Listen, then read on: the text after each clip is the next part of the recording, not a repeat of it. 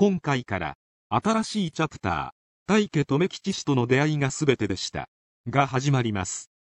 著者のテーマ、愛と死が、大家留吉氏との出会いで、どういう展開をしていくのでしょうか。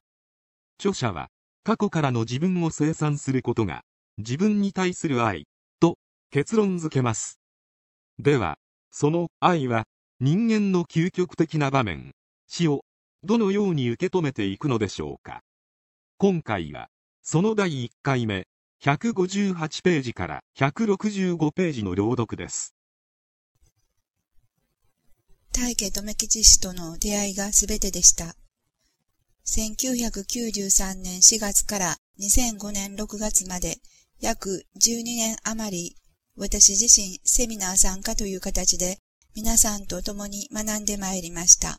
そして学び始めてからずっと自分の中のテーマは愛と死であることだと思い続けてきました。それではチャネラー、チャネリング、過去世を心は捉えなかったかというと、決してそうではなく、私もチャネラーになりたい、過去世を知りたいという欲の思いはありました。しかし、それらはみんな一過性のものでした。私の思いはもっと深いところにあることをセミナーに参加するたびに感じていました。その思いは学び始めて間もなくして、チャネリングと言われるものに飽き足りなくなっている自分を感じることで、だんだんに明らかになっていくようでした。また、綴ってきましたように、私自身、大きな現象があるまでは、ずっと肉の力を信じてきましたので、学びに集っても、なかなか肉の硬い殻を破ることができずに、心が鈍感な状態が続いていました。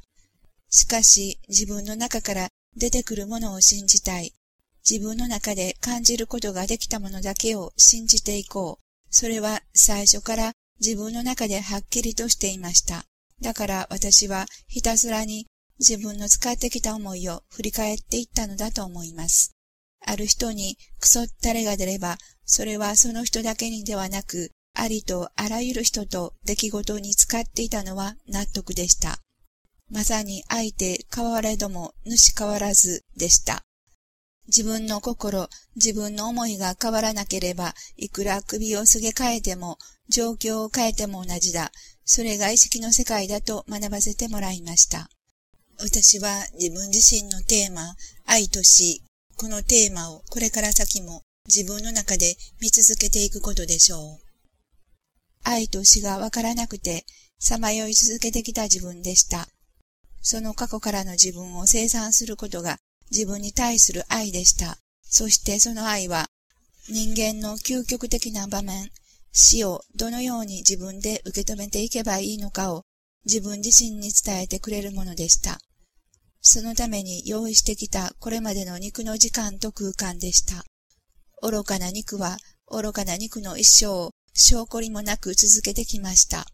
生まれて死んで、そしてまた生まれて死んでという繰り返しの中で、ただ苦しみだけを積み重ねてきた天性でした。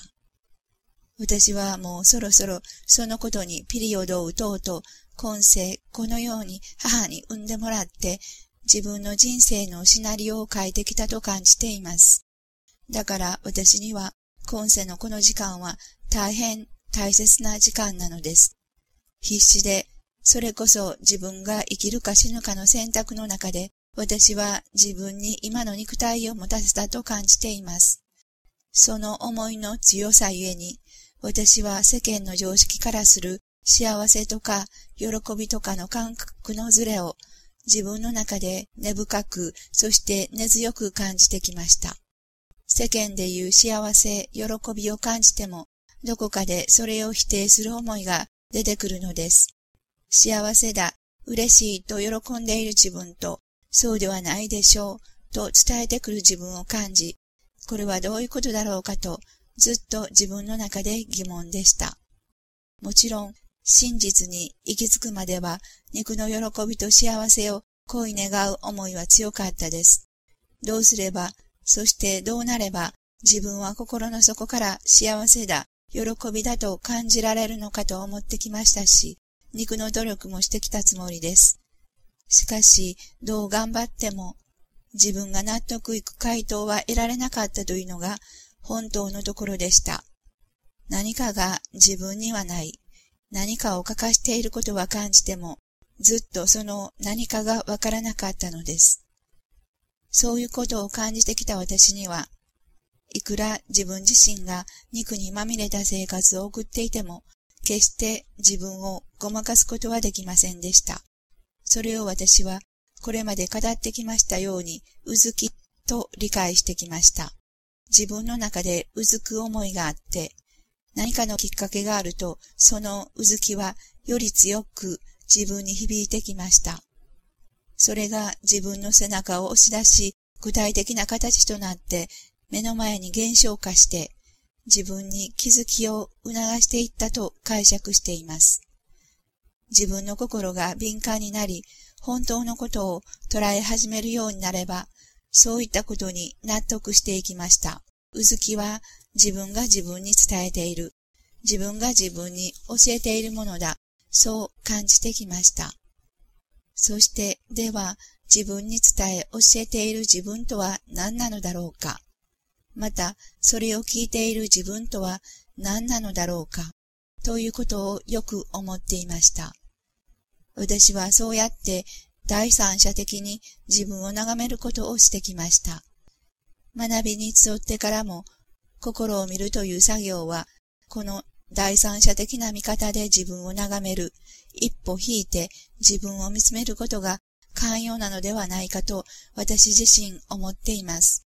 物事の渦中にあれば全体像を見ることができません。そういったことが心を見るということにも当てはまるのではないかというのが私自身の思いです。そしてまた、肉というものは一様にして愚かであり、それを前提にして心を見る作業をしていくことも大切だと思います。そうすれば、世に言うところの人格者は存在しないことがわかります。もっと言えば、アルバートという波動を知らなければ、肉の世界では人格者で通用していても、意識の世界では決してそういうことではない。このことが歴然としてきます。そういった肉的なものをみんな外して心を見ていけば、人として、そして道義上、良しとして受け止め流していることであっても、その作業を進めていくほどに、全く違う方向から心に感じてくるものがあると思います。すなわち、物事を形として捉えていくのではなく、波動として感じていくようになるからです。肉の世界では良しとしてきたものも、果たしてそこから来る波動、エネルギーはどうだろうかとなってきます。そういうものを感じながら、日常生活を続けていけば、自分の毎日はこれでいいのだろうか。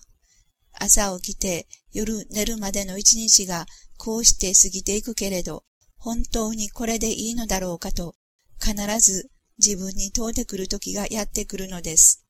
中からのうずきが肉の表面近くでうずいてくるとでも言えばよろしいのでしょうか。もちろんそういう時に人に自分の思い悩んでいることを話したりして何か回答を得ようとする、解決策を見出そうとすることも一つの手段でしょう。一人で思い悩むよりも心の中にある思いをみんな吐き出していくことによって道が開けていくかもしれません。しかし私はやはりそういう時だからこそ、より一層真剣になって自分自身に尋ねていかれることをお勧めしたいと思っています。すぐには回答は出せないかもしれませんが、試行錯誤を重ねながら、それでも自分との対話を続けていけば、すなわち自分の心を見ていく過程の中で必ず自分が自分に伝え教えてくれるものに行き着くと思います。自分が行き着いた結論には自分自身が納得すると思います。たとえそれが真実の方向とズレがあっても、またその軌道修正が自然にできてくるのです。また、自分の心を見ることを軽んじていけば、それはどこまでも責任を転嫁していく結果となります。どんな場合であっても、最後の決を取るのは自分自身です。